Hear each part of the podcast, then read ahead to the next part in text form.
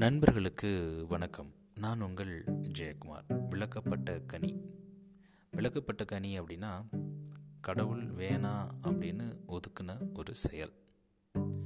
ஆதாமியவாள் கதை நம்ம எல்லாத்துக்குமே தெரியும். அப்போது அங்கே விளக்கப்பட்ட கனி அப்படின்னு ஒன்று இருந்தது.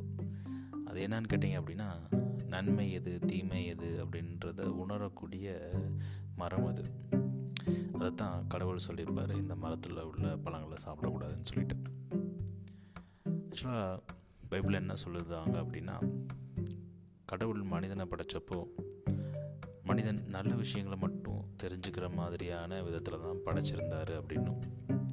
எப்போ இந்த மரத்தில் உள்ள அதாவது விளக்கப்பட்ட மரத்தில் உள்ள கனிகளை சாப்பிட்டப்போ மனிதனுக்கு நன்மை எது தீமை எது அப்படின்றது தெரிய வந்தது அப்படின்னு சொல்லப்படுது.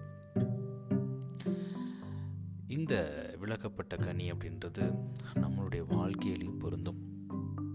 பாருங்களேன் கடவுள் நம்மளுக்கு சில காரியங்களை செயல்களை வேணாம் அப்படின்னு தள்ளி வச்சுருக்காரு. ஆனால் நாம் தான் அது ஏன் நம்மளுக்கு கிடைக்கல? எனக்கு மட்டும் ஏன் இப்படி நடக்குது அப்படின்னு சொல்லிட்டு நிறைய நேரங்களில் ஒரு எதிர்பார்ப்போடே வாழ்ந்துட்டுருக்கோம். ஃபஸ்ட்டு எதிர்பார்ப்புலேருந்து நாம் கொஞ்சம் விலகி நிற்கணும் எப்பயுமே எதிர்பார்ப்பு அப்படின்றது வேதனையை தான் கொடுக்கும். எப்போ நம்மக்கிட்ட எதிர்பார்ப்பு இல்லையோ நம்மக்கிட்ட ஏற்றுக்கொள்ளல் ரொம்பவே அதிகமாகவே வர ஆரம்பிச்சிடும் சில விஷயங்கள் அதை மட்டும்தான் நம்மளால் மாற்ற முடியும். சில விஷயங்கள் மட்டும்தான் நம்மளுடைய கட்டுப்பாட்டில் இருக்கும். ஸோ நம்மளுடைய கட்டுப்பாட்டில் இல்லாத நம்மளால் மாற்றவே முடியாது அப்படின்னு நினைக்கக்கூடிய விஷயங்களை திரும்ப திரும்ப திரும்ப யோசித்து யோசித்து இது ஏன் நடக்குது இது ஏன் எனக்கு மட்டும் நடக்குது. நான் இது இப்படி நடந்தால் தான் இப்படி ஆயிருப்பேன். இப்படிப்பட்ட புலம்பல்கள் இல்லாமல் என்னால் மாற்ற முடியாத விஷயங்கள் அப்படின்ற ஒரு லிஸ்ட் எடுத்து அதை முத ஏற்றுக்கணும் அதோடு மட்டும் இல்லாமல் அதோட வாழவும் பழகிக்கணும்.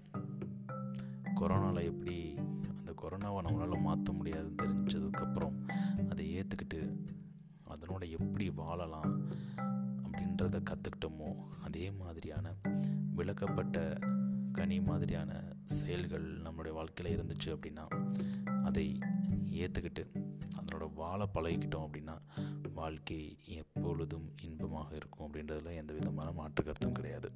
நன்றி நண்பர்களே மீண்டும் நாளை இன்னொரு பத்தில் உங்களை சந்திக்கிறேன். விளக்கப்பட்ட கனி.